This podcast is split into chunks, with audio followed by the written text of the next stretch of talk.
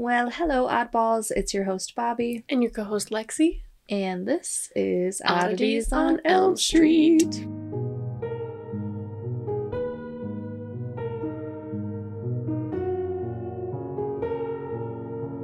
So, um, I did want to say a big thank you to everyone who's been keeping up so far. Thank you. If anybody is, if if anybody out there is interested, um, we do have a Patreon set up and we have merch out there. So, um, there's a few ways to support us, and I also kind of wanted to put a feeler out to see like what people thought about maybe us doing listener tales. So if that's something people are interested in, then we can set up an email where they can send those in and then we mm. can read them here. Yeah, that sounds awesome. Yeah. So I have a quick little listener tales I'm going to insert yes. here. It's very quick. So, this happened probably about a year ago. It was later at night. I went to the gas station. I got out of my car, and this guy was just staring at me. He's like, You're very beautiful. Yeah. and I was like, smile, nod, walk into the gas station. Didn't think anything of it. hmm Then I like eventually get back in my car and I look over and he's still like in his car looking at me. Um okay, this is weird. I'm I'm to leave. Yeah. So I did and naturally my next place was McDonald's. As one does at night. The Ore- Oreo McFlurry. God. Oh, just calling my name. But so I pull up to the little order Window window thingy. thing, yeah. And I roll down my window, and all of a sudden, I see this guy. He's parked behind me, and he's out of his car, like coming towards me. What? Yes. Yes. What the fuck did he want? You? Like, bro, if this is your way of like coming on to someone, you are doing it very wrong. yeah, what the? Yeah, he was like at my back side door when like I looked in my mirror and I was like, what in the fuck? And I just like hit the gas pedal and got out Oh of my god. Yeah. And then I didn't drive right home because I'm like, what if this Yeah, what if he's following you? crazy fucker's following me? Yes. That's so scary. Ugh. Yeah, not a not a pleasant experience. So- Always watch your back when you're leaving the gas Always- station. Not only that, but always make sure your doors are locked. oh, for sure. That's, That's, huge. the first thing I do when I sit my butt in my car seat Yes. is lock the doors. Yes. Even I- like after you, because it's easy to forget. Like you go to Meijer Yeah. and you come out, you sit in your car. Make it a habit. Yes. Absolutely. Ugh. I see so many videos of people just like running errands and somebody will just hop in their car. Like, what? No. Oh, that's that's awful. So yeah, that's mine. Please give me yours. there we go. Now now you're obligated. you have to. So yeah, and then there's also some things about our topic today that I'm going to be sharing on our Patreon page. So if you want to go see that, I'll have the link posted. Otherwise, oh my god. And also, I wanted to address real quick. If you didn't know, we posted two episodes last week. Mm. Because we fucked the first one up. We had to Mhm. redo it. Okay. So we have two episodes. If you missed, if you're like, wait, I only saw one, well, you probably didn't hear the one on Monday or the one on Wednesday, whichever one. Also, if you want to see the look of sheer terror on our faces when we thought we were going to die, you can go watch last week's YouTube video. because I thought we were goners. it was. I, um, uh, yeah, I, I told some people about that, and they're like, "Why do you go there?" hey, if I don't have a choice, you don't get a choice either. yeah, that was um Oh, let's God. let's hope we're not gonna have that problem tonight. But- Mm. So today I wanted to I put you keep up. sorry, sorry. Worked up now. today I want to continue our unsolved mir- mir- mirrors. Mysteries. yeah, I um still can't speak English. So this will be part 3 and I want to talk about Dyatlov Pass. dun, dun, dun. Hopefully I'm saying that right. There's to be a lot. This is a mouthful. Yeah. I don't speak Russian. What? Um so yeah. This is kind of one of those stories that like I always get asked as since I started doing content creation, people always ask me like what's something that doesn't sit with you well and blah blah blah. Like this is one of those stories. Keeps you awake at mm-hmm. night. Yeah. All right, so let's jump in. So, let's go back in time. 1959.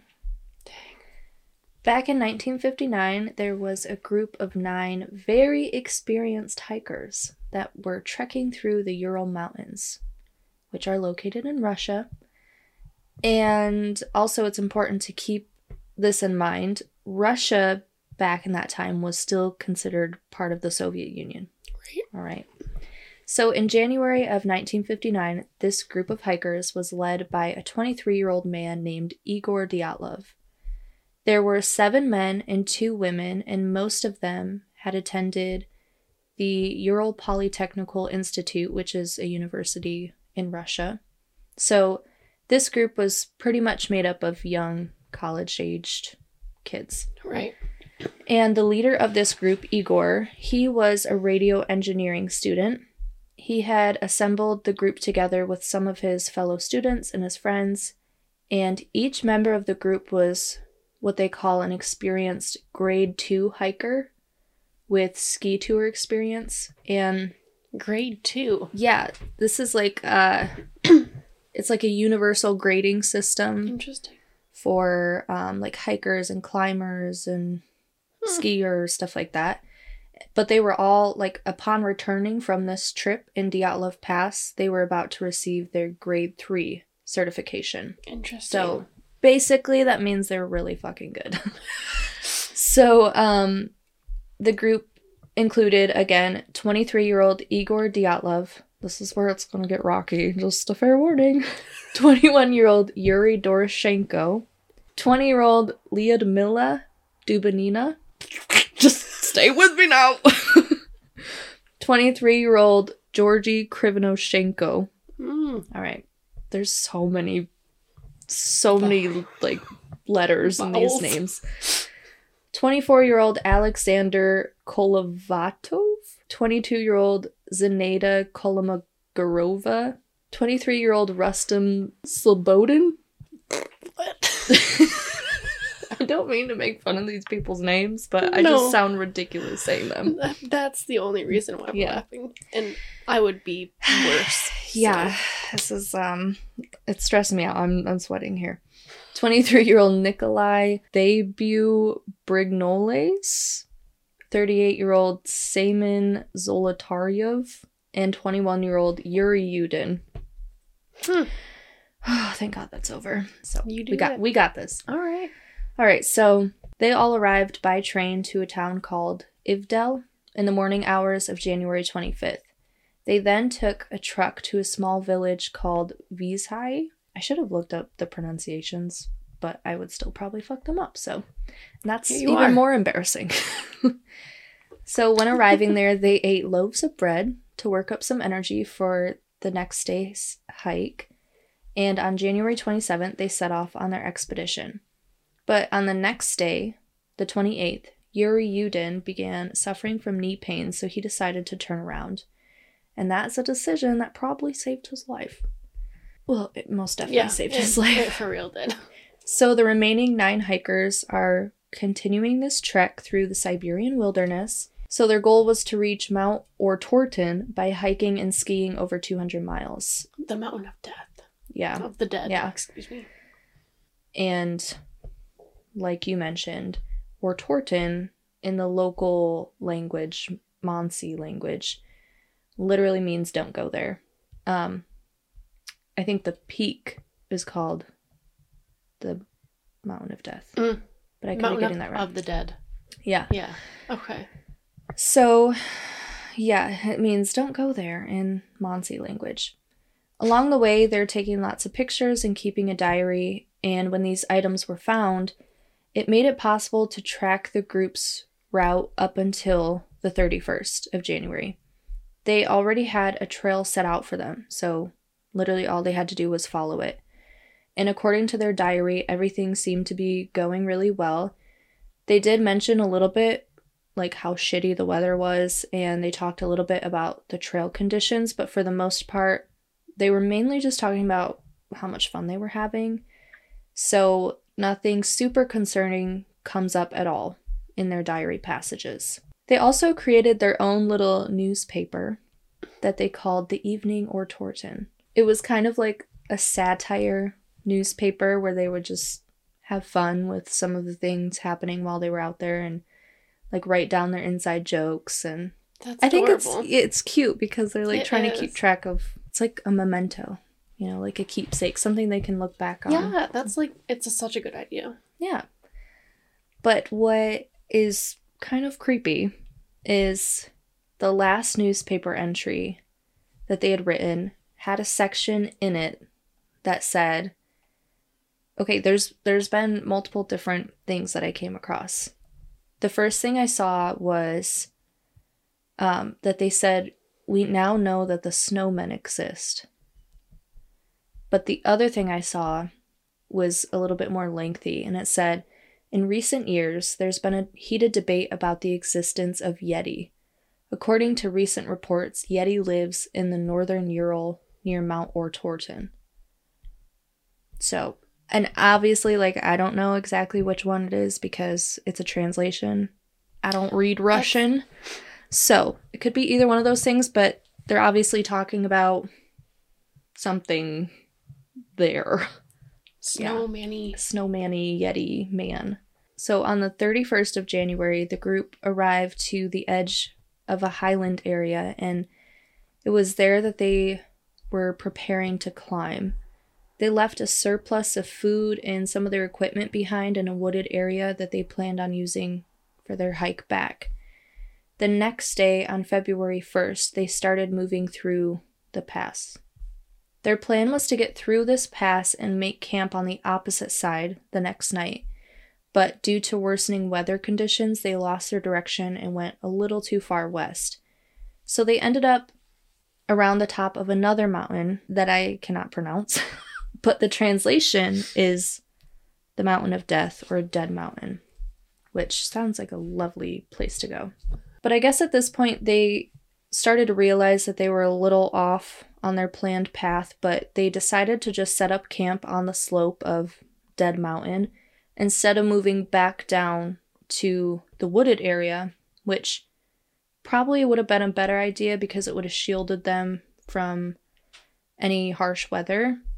Um, but that forested area was just under a mile back down the slope, like literally 0.93 miles. So they were only a mile away from the woods, and the guy who had left their hike early on, Mhm. Yuri Yudin, he speculated that the leader of the group, Igor, probably didn't want to either one lose the altitude that they had already gained, Mm. like their progress, hmm or he just decided that he wanted some practice camping on the slope of a mountain and he thought, well, now's a good time on Death It Mountain. makes sense. So Igor Dyatlov had agreed to send a telegram to their sports club as soon as the group returned back to that village that they had Mhm. started in. And that telegram was expected to come no later than February 12th. But before Yuri Yudin left the group, Igor had. that was so loud. I just cracked my finger. I'm sorry. Igor told him that he expected the telegram to take some more time going through. hmm So when the 12th had passed and they still didn't get a message from them, they didn't really think much of it because Yuri was like, well, he told me it'd probably be delayed and here here it is. So they're probably fine. But on the 20th, some of the hikers' relatives and their friends started to get worried, so they demanded a rescue operation. This group of search and rescue people mainly consisted of volunteers, students, and teachers, but it wasn't until February 26th that their abandoned camp was finally found. And after this, the army and the police force got involved and used planes and helicopters to help locate the missing hikers. So, some of the things that they left behind were kind of bizarre. A student had found their tent. It was half torn down and covered with a little bit of snow, Mm-hmm.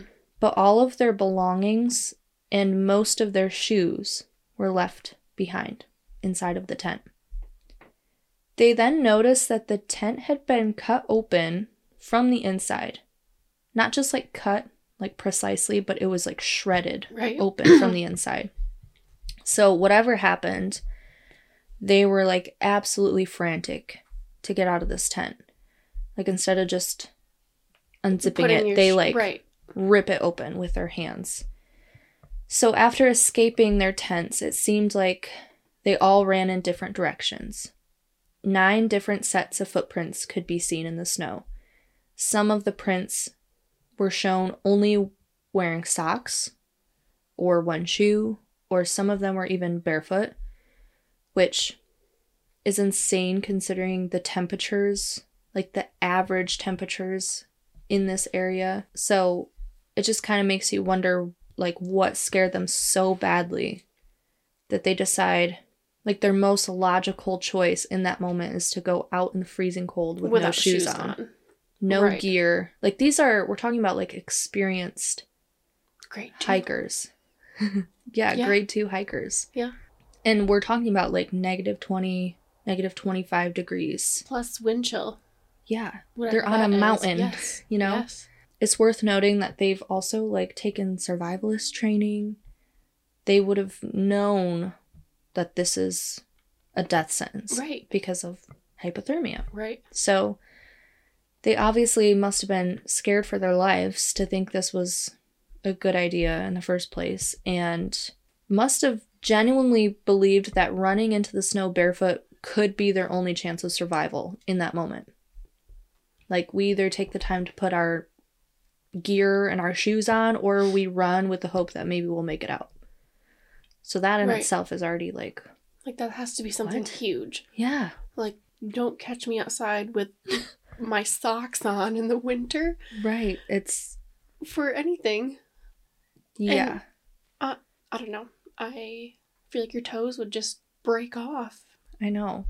The first two bodies were discovered down the mountain by the edge of that forest, which was just under a mile away. The bodies found in this area were the bodies of Georgy Krivonoshenko and Yuri Doroshenko. They were laying side by side. And these two men were only in their underwear. No- nothing else, just their underwear. They were found laying under a tree. Underneath Yuri Doroshenko were branches of the cedar tree that they were found lying beneath. This cedar tree had branches broken up to five meters high, which is 16 feet. Jeez.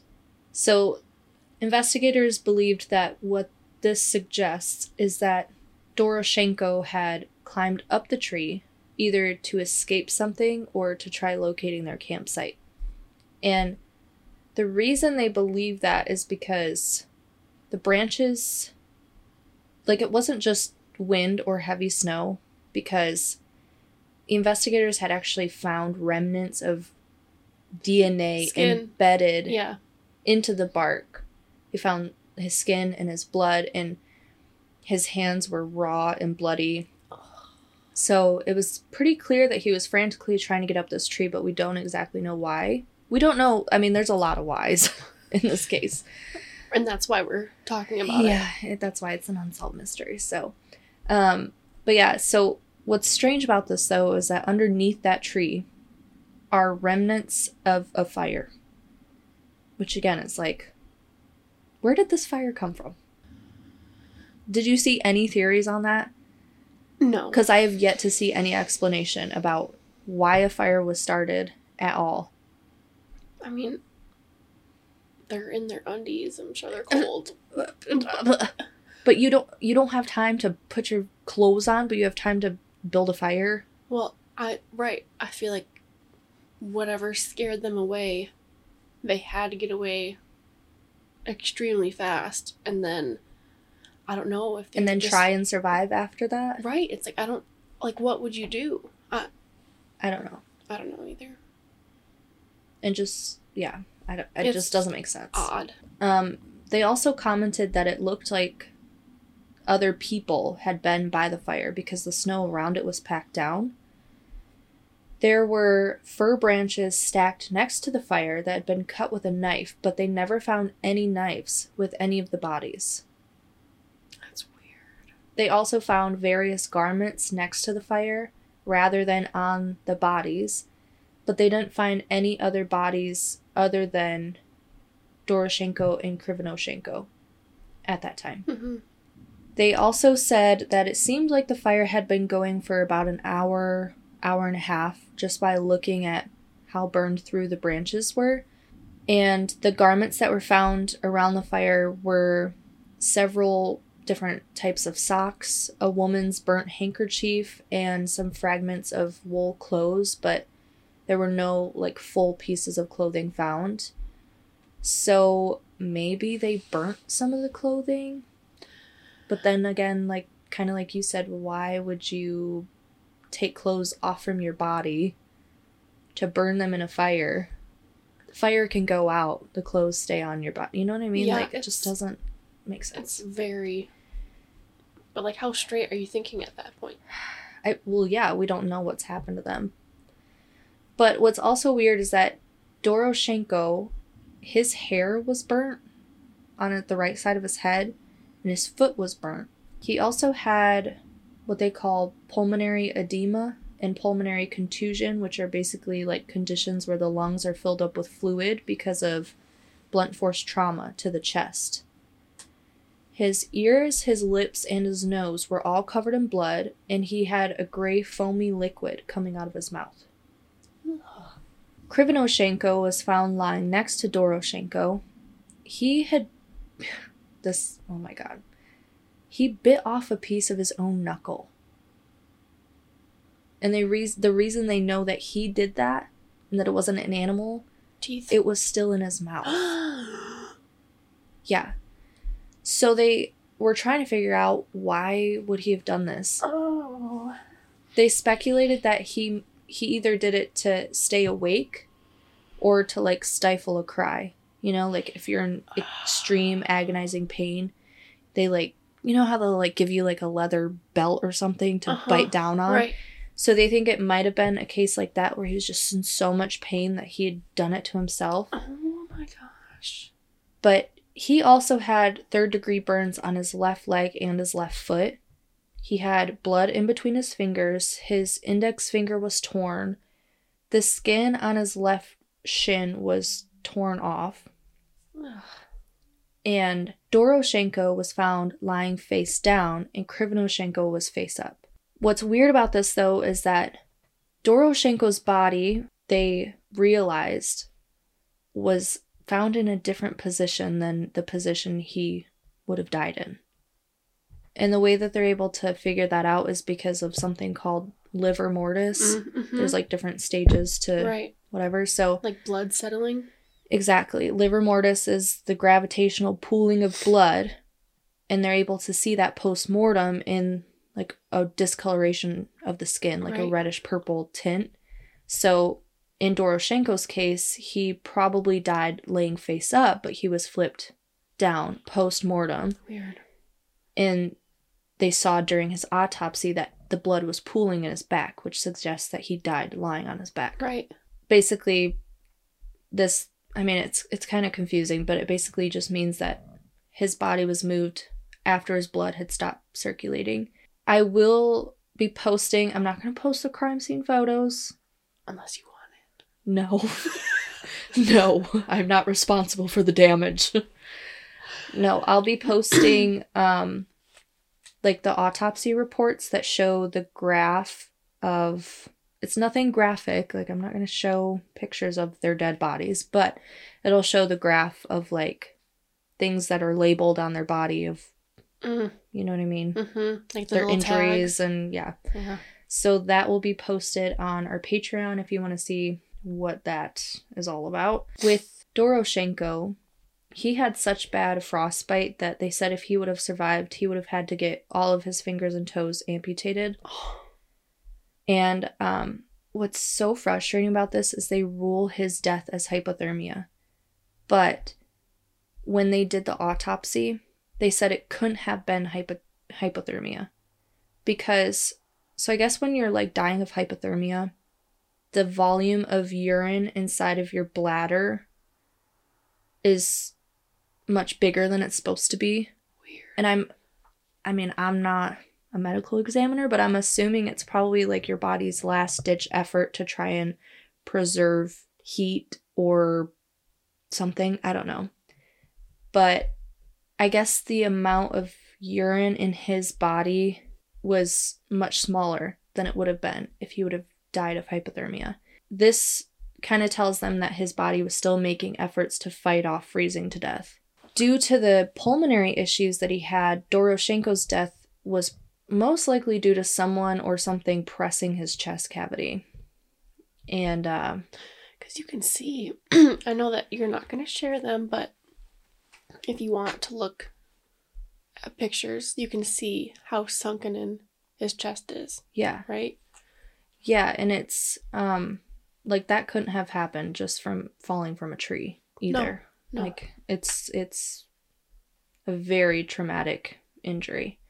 But all of those findings were essentially ignored and in the final papers they listed that his cause of death was hypothermia. Krivonoshenko had frostbitten ears. The tip of his nose was missing. Now, that can also be from frostbite. Um, but his cause of death was also ruled hypothermia. So on February 27th, they also find Igor Dyatlov. He was almost a thousand feet away from the cedar tree where the other two had been found, and he was face up as well, um, but above the snow, only his hands were visible. He was wearing a jacket, but it was unbuttoned, which is unusual for someone that is suspected to have died from hypothermia. I mean, you don't unbutton your jacket if you're freezing to death. Just doesn't make logical sense. It doesn't, but there are those cases of, um, like paradoxical undressing. yes.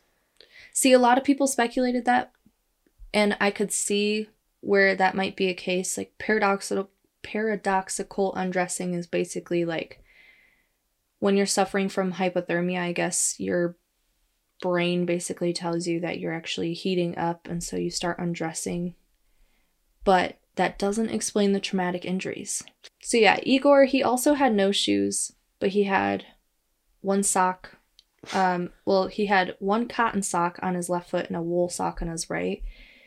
He was also wearing a watch, and that watch stopped working at exactly 5:31 a.m. Interesting. Yeah. And Igor, like most of the other hikers, had abrasions all over his body. He had no internal injuries, but he was vomiting blood. Ugh. So that's kind of strange. But his death, again, was ultimately ruled hypothermia. And something that's also very sad is that he had a picture of Oh, yeah. Kolmogorov in his pocket because they were dating. And she was also found on the 27th. So her and Igor were found on the same day.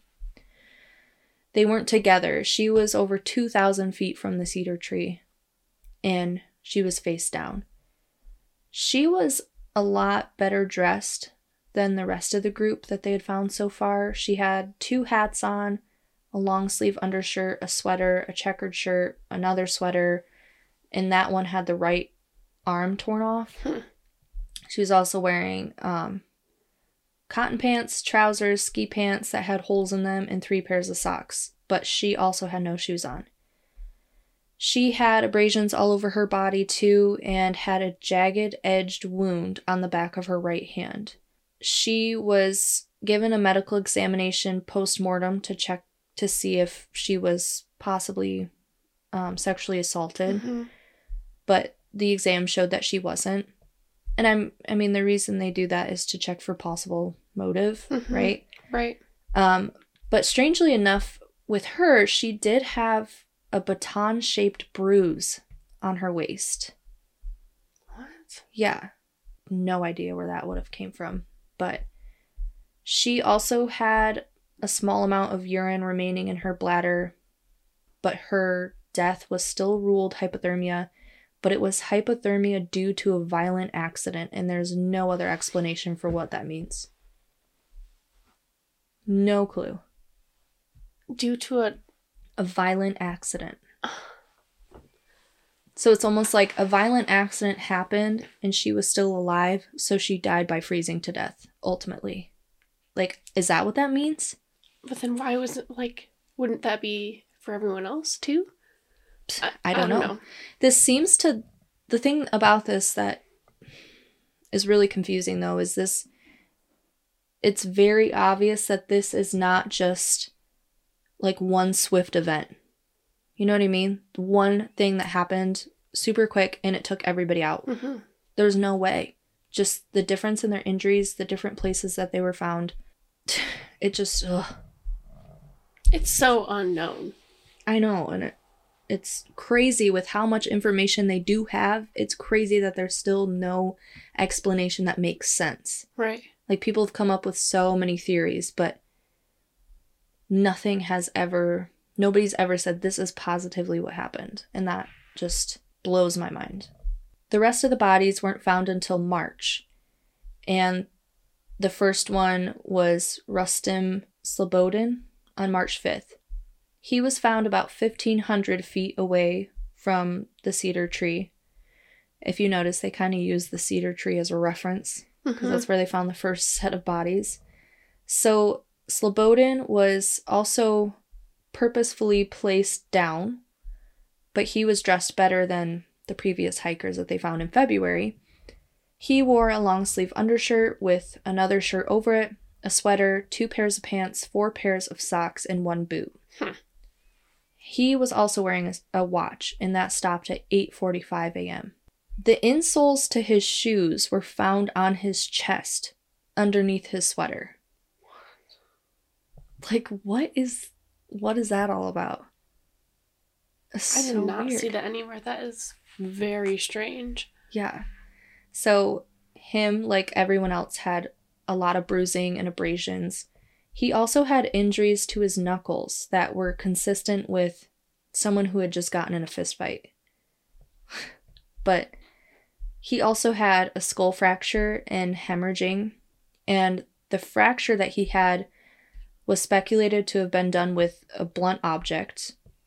And his autopsy kind of revealed that once he was hit with this blunt object, he probably suffered like a loss of coordination due to like just the shock of getting hit in the head. Right. And that could have ultimately sped up his cause of death of hypothermia.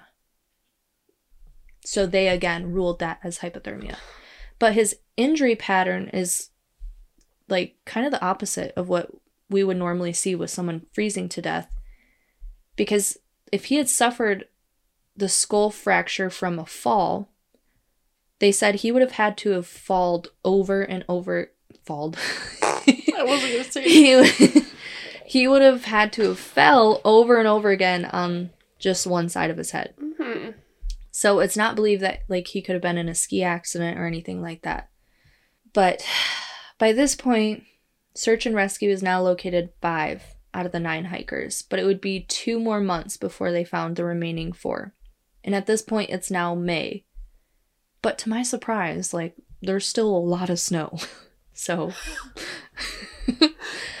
now in May, a local man was out for a walk with his dog when he noticed some branches that were cut and laid on the ground and Hmm. were kind of forming a pathway. And about 165 feet from that cedar tree where the first two bodies were found, this local man found something else a pair of black sweatpants with the right leg appearing that it had been cut off with a knife. Which remember, they never found a knife. So he finds the sweatpants, and then a little further up this path was the left half of a woman's sweater, and the right half of the sleeves were cut off. It's also worth noting that this area had already been searched when they'd found the other bodies, but they never found any of the clothing that they're talking about. So at this point, investigators are called back in, and this is when they find the den. So the den was created from cedar branches, and they assumed that this was probably made by the surviving four members. Mm-hmm. It was about 250 feet from the cedar tree, so honestly, not very far from where the first two had. I don't know if they died there because one of them was flipped over, but where the first two were found. Mm-hmm. They built this den in a ravine, and that would have kind of protected them from the cold wind. Because, again, like I said, these were survivalists. They knew what they were doing. Right. They had, like, put the cedar logs up against the snow to get them off from the cold ground. Like, they knew what they were doing.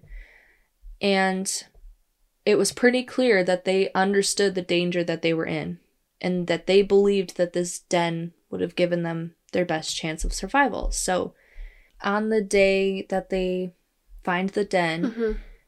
they find the remaining four hikers. Lyudmila Dubinina was found on her knees with her head and her chest pressed into a huge boulder. But her face was turned to the side and her mouth was wide open. Gosh. It's like, it's incredibly haunting. Yeah.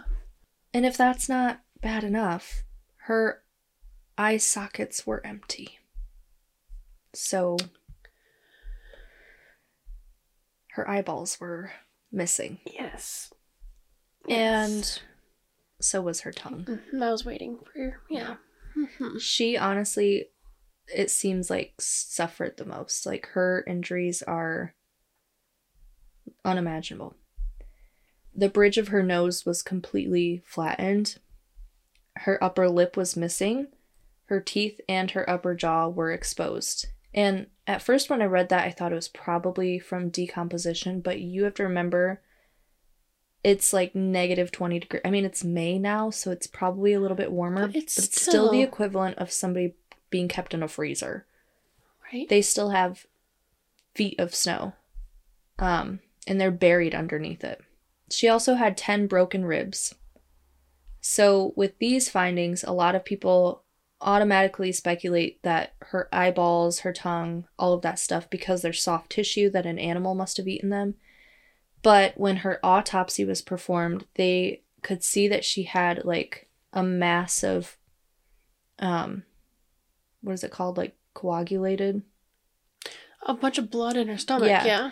yeah, she had like a mass of like this dark brown mucus in her stomach, and they they said that that's an indication that her heart was still beating and her blood was still flowing when, her, tongue. was ripped out of her mouth. And it wasn't just a case of her biting her own tongue off because I thought maybe that's what happened too. Her tongue was ripped out at the root, Oh.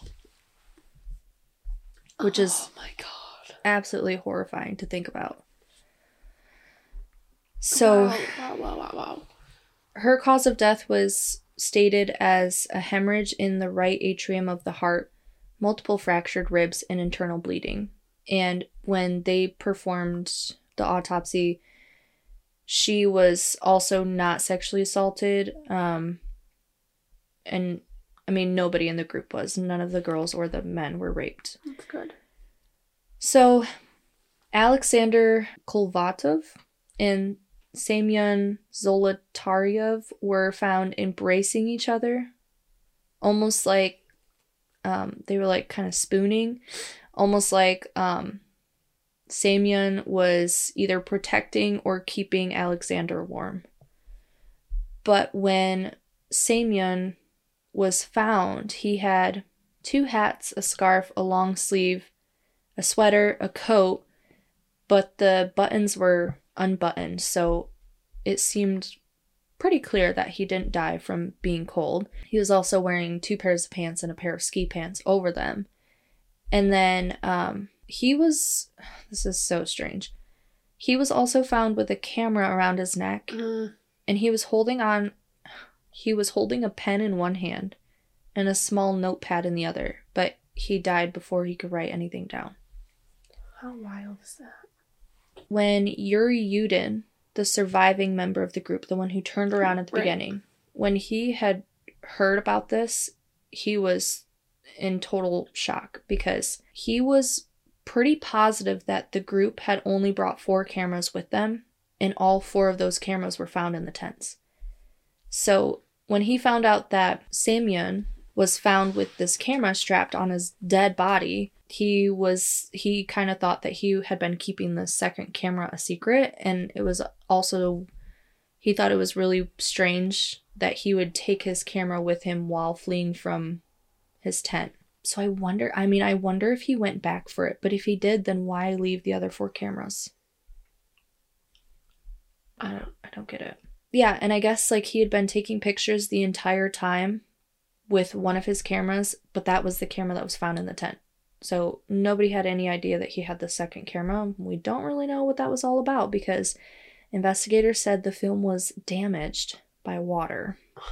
Also, just a little side note that Yuri Yudin also testified that Alexander kept a personal diary that he wrote in every single day. Mm-hmm.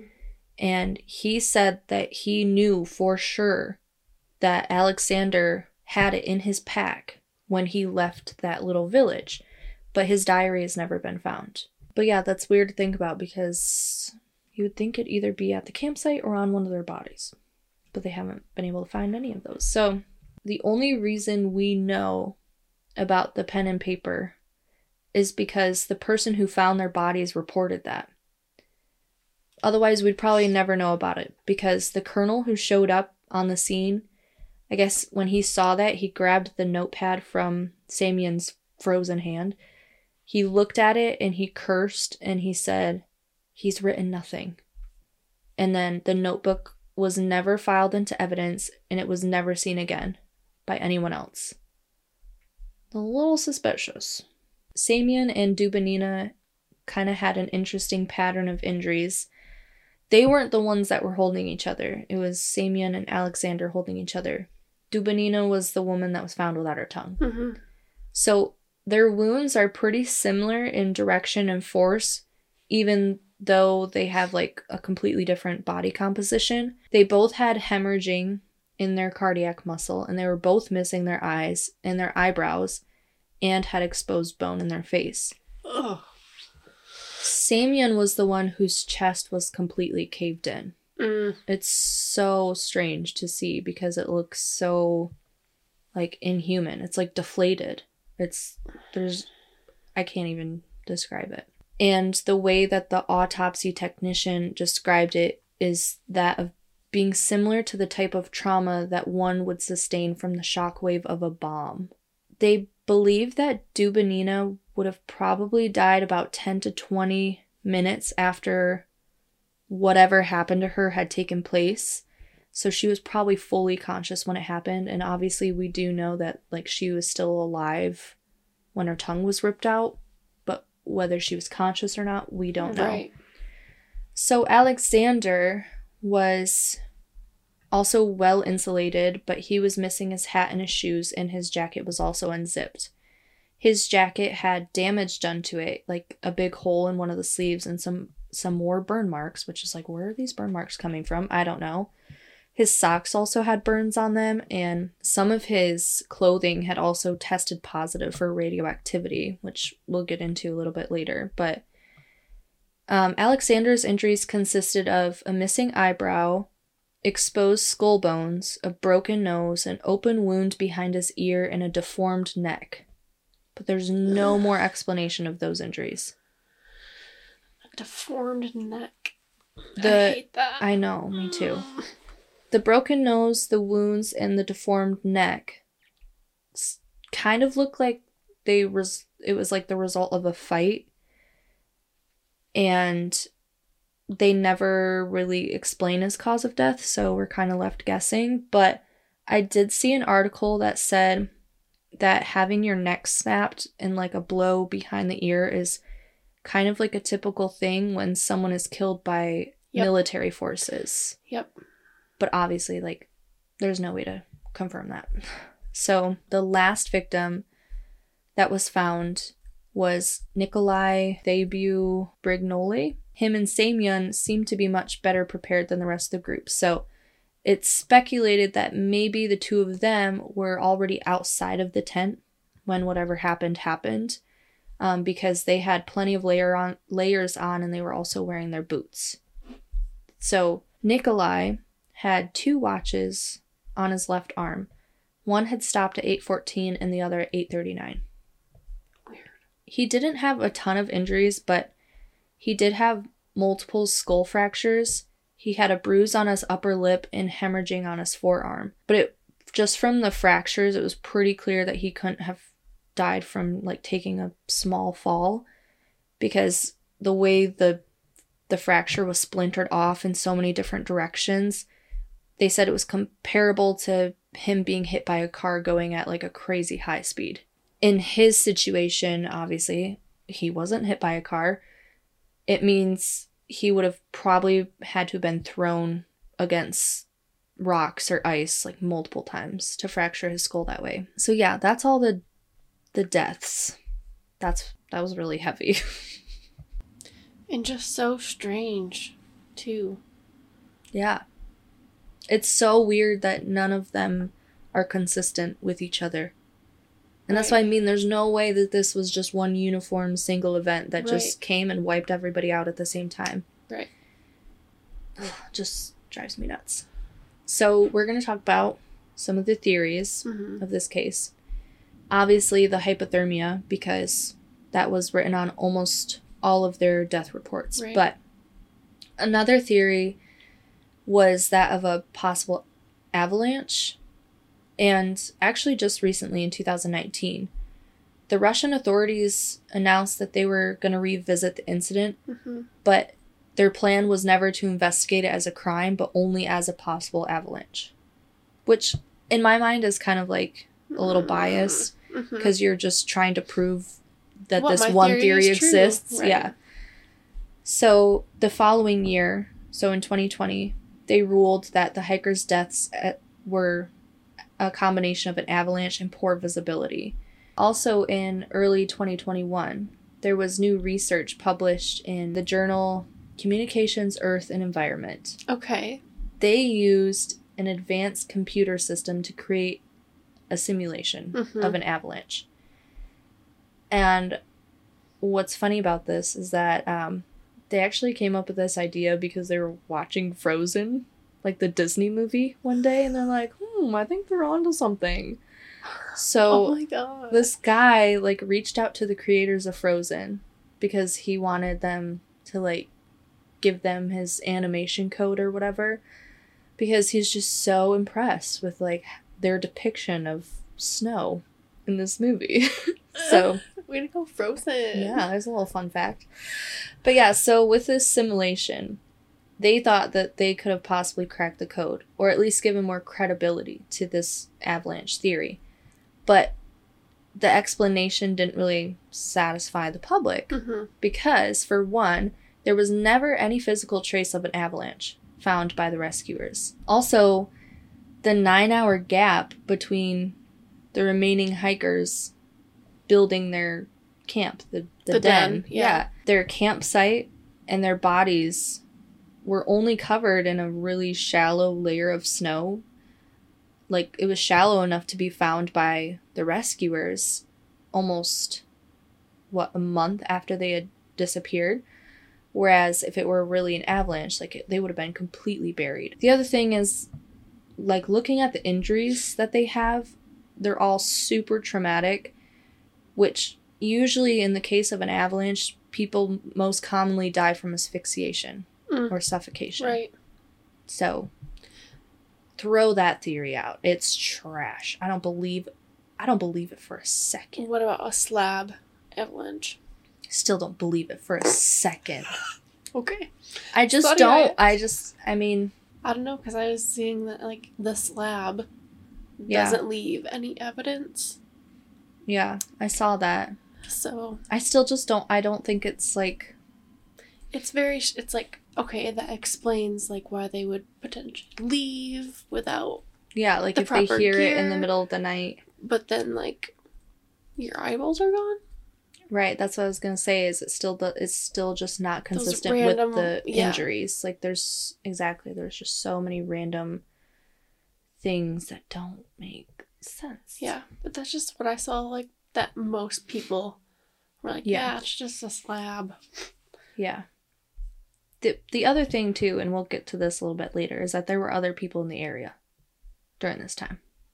So we'll talk about that. Okay, I'm ready. Yeah. So, but you'll see why it just doesn't make sense. I mean, it doesn't make sense to me, but that's Yeah. just That's the that's the most common like, oh, What is it? okay. Yeah. Occam's razor. Yeah. I guess the initial theory was that the indigenous people in that area, the Mansi people, Right. attacked them. hmm for being on their sacred land. Um, so investigators did pull several of them for interrogations, but it can't. It just again can't be logically explained. Mostly because even the autopsy reports tell you their injuries are so inconsistent with anything that a human would ever be physically capable of doing. And also, when the rescuers first arrived and located their tent, they could very clearly see nine sets of footprints. So where right? So things just don't add up with that. Scratch that off the list. This next one, though. hmm.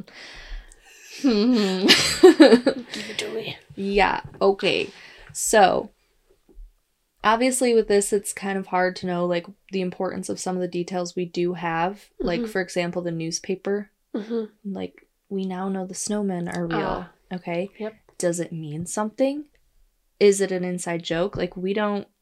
We, We don't, don't know. know. We probably will never know. Right. So, this theory, though, I feel like has a little bit more hard evidence behind it because of something they found on one of their cameras. So, one of the pictures from the cameras shows a very big, very strange creature peeking at them from behind a tree. Why are you smiling at me like that? what? The Yeti. Yes! Do you believe in Yetis? Do I believe in Yetis? Do you be- okay, if you believe in Bigfoot, you have to believe in Yetis. I don't know what I believe in. I don't know who I am. I don't know. I mean, I think it'd be pretty cool, but I think it'd be pretty fucking scary, bro. Never going in the woods again. Anyways, so I don't know. I'll post the Yeti picture on my Instagram, but it legit, like, I'm telling you, it's a Yeti. I've seen it. You I saw the know- picture? Yeah. I'll look it up again. It looks like Because I, I a heard, big ass winter gorilla. right. Um. Oh, how do you explain it? I It don't sounds know, like they like brought a, winter costume gorilla. out there. I don't know, but I've people are like it just it's obviously a person. Like about that photo, and I'm you think it's a person? I don't think so. Yeah, I don't. I don't know. I, it seems kind of convincing to me, but I'm also a little bit gullible. So I guess the I guess the viewers will just have to let us know. know. they, so the thing about the Yeti though that gets me, the local people, the Mansi tribe, they have a kind of creature that they believe in, and it's called a menk. And it's pretty much equivalent to what we would call a Yeti or um Like Bigfoot. an abominable snowman Okay, or yeah, whatever. yeah, Yeah, yeah, yeah. So I think the translation is something like forest giant. Interesting. So they're just like super big, aggressive beasts that are said to live in the Ural Mountains. it called a menk. A menk, like with an E. I guess a group of reindeer had just been attacked weeks prior to this whole incident happening, and the Mansi people blamed it on a menk. Interesting. Yeah. Something else that kind of goes along with this whole idea of what about the Yeti is I while I was doing research on this, I was listening to another podcast and they brought up the fact that the American embassy in Nepal where Mount Everest is, Mm-hmm. I guess they sent a document to the Department of State in DC. And this document was titled Regulations Covering Mountain Climbing Expeditions in Nepal Relating to Yeti. what? And in this document, there's three regulations listed that climbers should abide by if they encounter Yeti. So this isn't just like a hoax document. This is our government talking, okay? Well, They're the literally- difference? Acknowledging, well, yeah. But they're acknowledging their existence. But what's crazier is that the date on the document is December 20th, 1959, the same year of the Dyatlov Pass incident. It's a little incriminating to the Yeti, if you ask me. if if I may say so myself. So, Yeti needs to be brought in for questioning. That is interesting. Yeah, and then um, another one of our theories is that, and I think this one is a little bit. I could see, I could see this. Okay, a lot of people think could have been the works of an experimental military weapon, Mm-hmm. and Yuri Yudin, the surviving member, even supports this theory. He believes that the hikers may have accidentally stumbled upon some type of like covert testing ground and that they were kind of eliminated as a result of that. Right. So Yuri thinks that that's probably what happened because one, um, the investigation was super hurried and very secretive. Like the mountain was closed for three years after this happened. Three years after they found and located all their bodies, they closed down the mountain. But the investigation was But the investigation was closed. Super weird. They weren't they didn't close it down to continue doing any more investigation. There were never any documents released containing information about the condition of their internal internal organs. Mhm. And all of the files at that time were sent to a secret archive. The negatives from one of the camera was kept in a private archive. So everything around it's just super like hush hush, you know? right. I wonder if it was some sort of experiment that that's how like some of the burns came about. Yeah. Well, and I guess Yuri, he was brought to the location to help identify some of the items that were left behind. Mm-hmm. And while he was looking at the items, he saw a torn piece of fabric that he said looked like it came from a soldier's uniform. And he said that that was definitely not with them previously. He also found a pair of glasses and a pair of skis that he said didn't belong to any of the members of the group. How weird. But yeah, so Yuri also testified that he saw some documents that stated that the investigation had actually begun two weeks before the official discovery of the camp. So they already was- knew two weeks in advance. I heard that was like just a typo. You think so? I, that's that is what I didn't see that. in the documentary. That's what it said. Hmm. But. I don't know freaking anything to be like set in stone as truth for Yeah. this. Um, but yeah, I guess like some people that have looked into this, they think that with the extent of their injuries, it's possible that they were testing some type of like like some type of infrasound weapon, like pretty much sounds that are played at such a high or such a low pitch that it can cause like major distress in people. Yeah. What is I think the catatonic uh, sound waves. Mm-hmm. And yeah, and I mean, we know about this stuff because it's real. Like they've done experiments on people Right. with this type of stuff.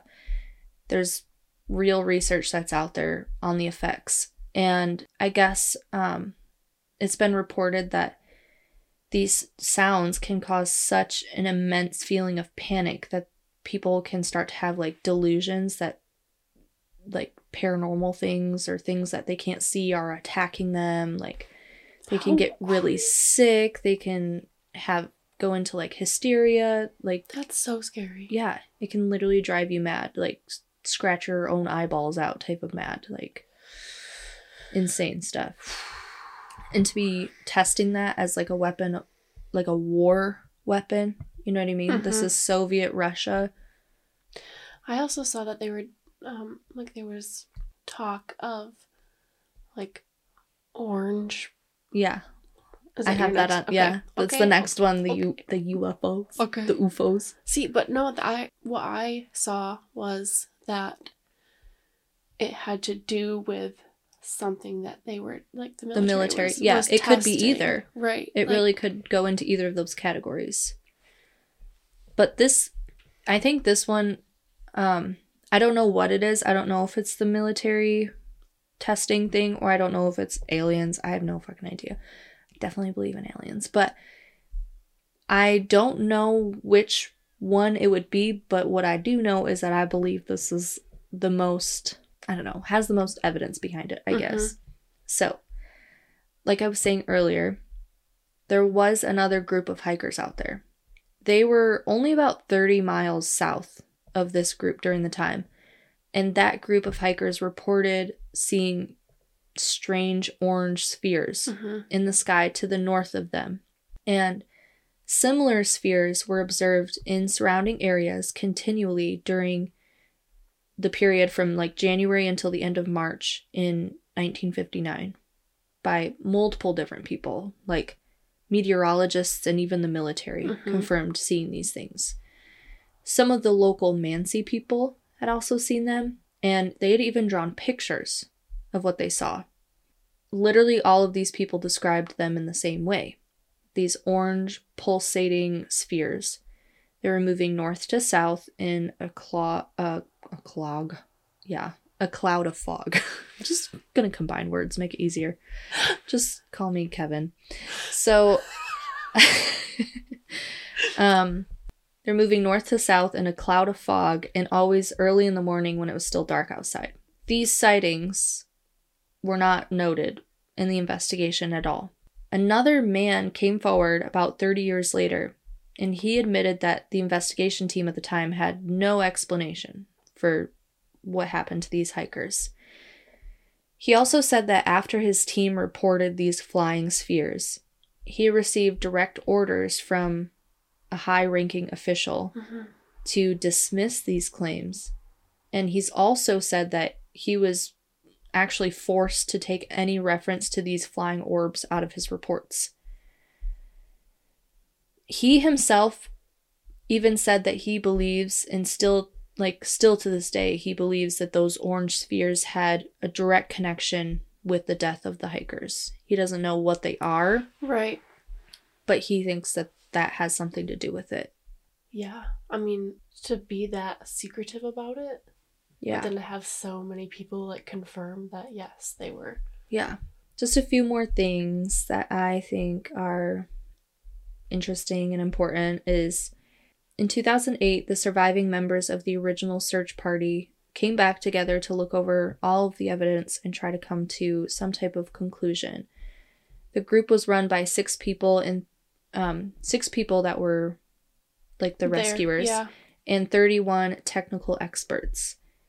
Their conclusion was that the deaths were likely the unintended result of a secret military test. Mm-hmm. So they looked over all of this evidence, everything that was compiled together, and that's the conclusion they came to.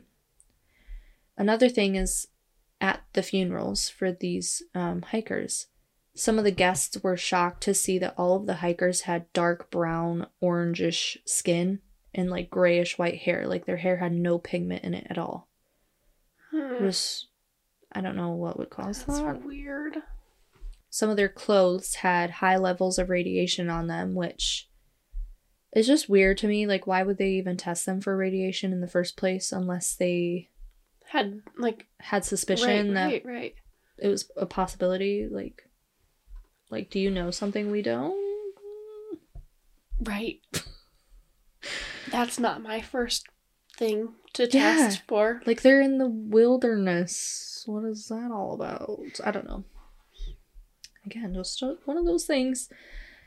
In 2018, Semyon's remains were exhumed, and they found some kind of contradictory results.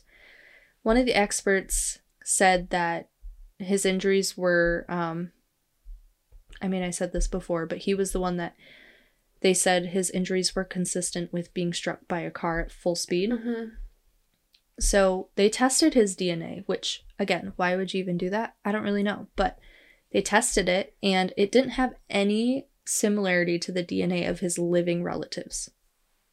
Excuse me? Right? Also, his name wasn't even on the list of those who were buried at the cemetery where he was supposed to be.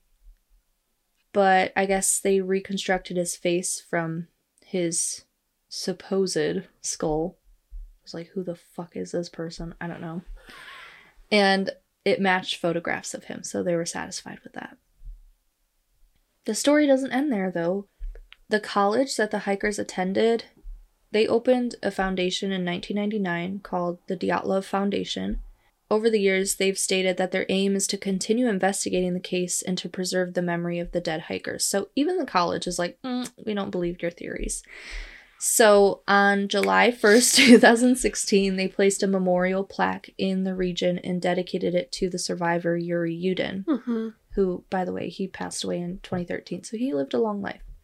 Wow. In February of 2021, a group of eight tourists had set out to Dyatlov Pass. Yes, I remember hearing about that. So they wanted to do this to kind of pay homage to those nine hikers that Mhm. died back in 1959. So it had almost been like 60 years to the date. Um, and these eight hikers disappeared. Yep. And there's literally been nothing on it since. I was trying to look that up right today. yeah so i remember when this happened i literally like hopped on tiktok i was like holy shit because i i've known about Dyatlov pass for Right. a while Right. so as soon as i heard they were missing i was like oh my god like i need to tell It's the world again. Yeah. Right. and so i posted it and then i was like yeah i'll make sure to like keep everybody updated No update. I looked for months and months and months. Nothing.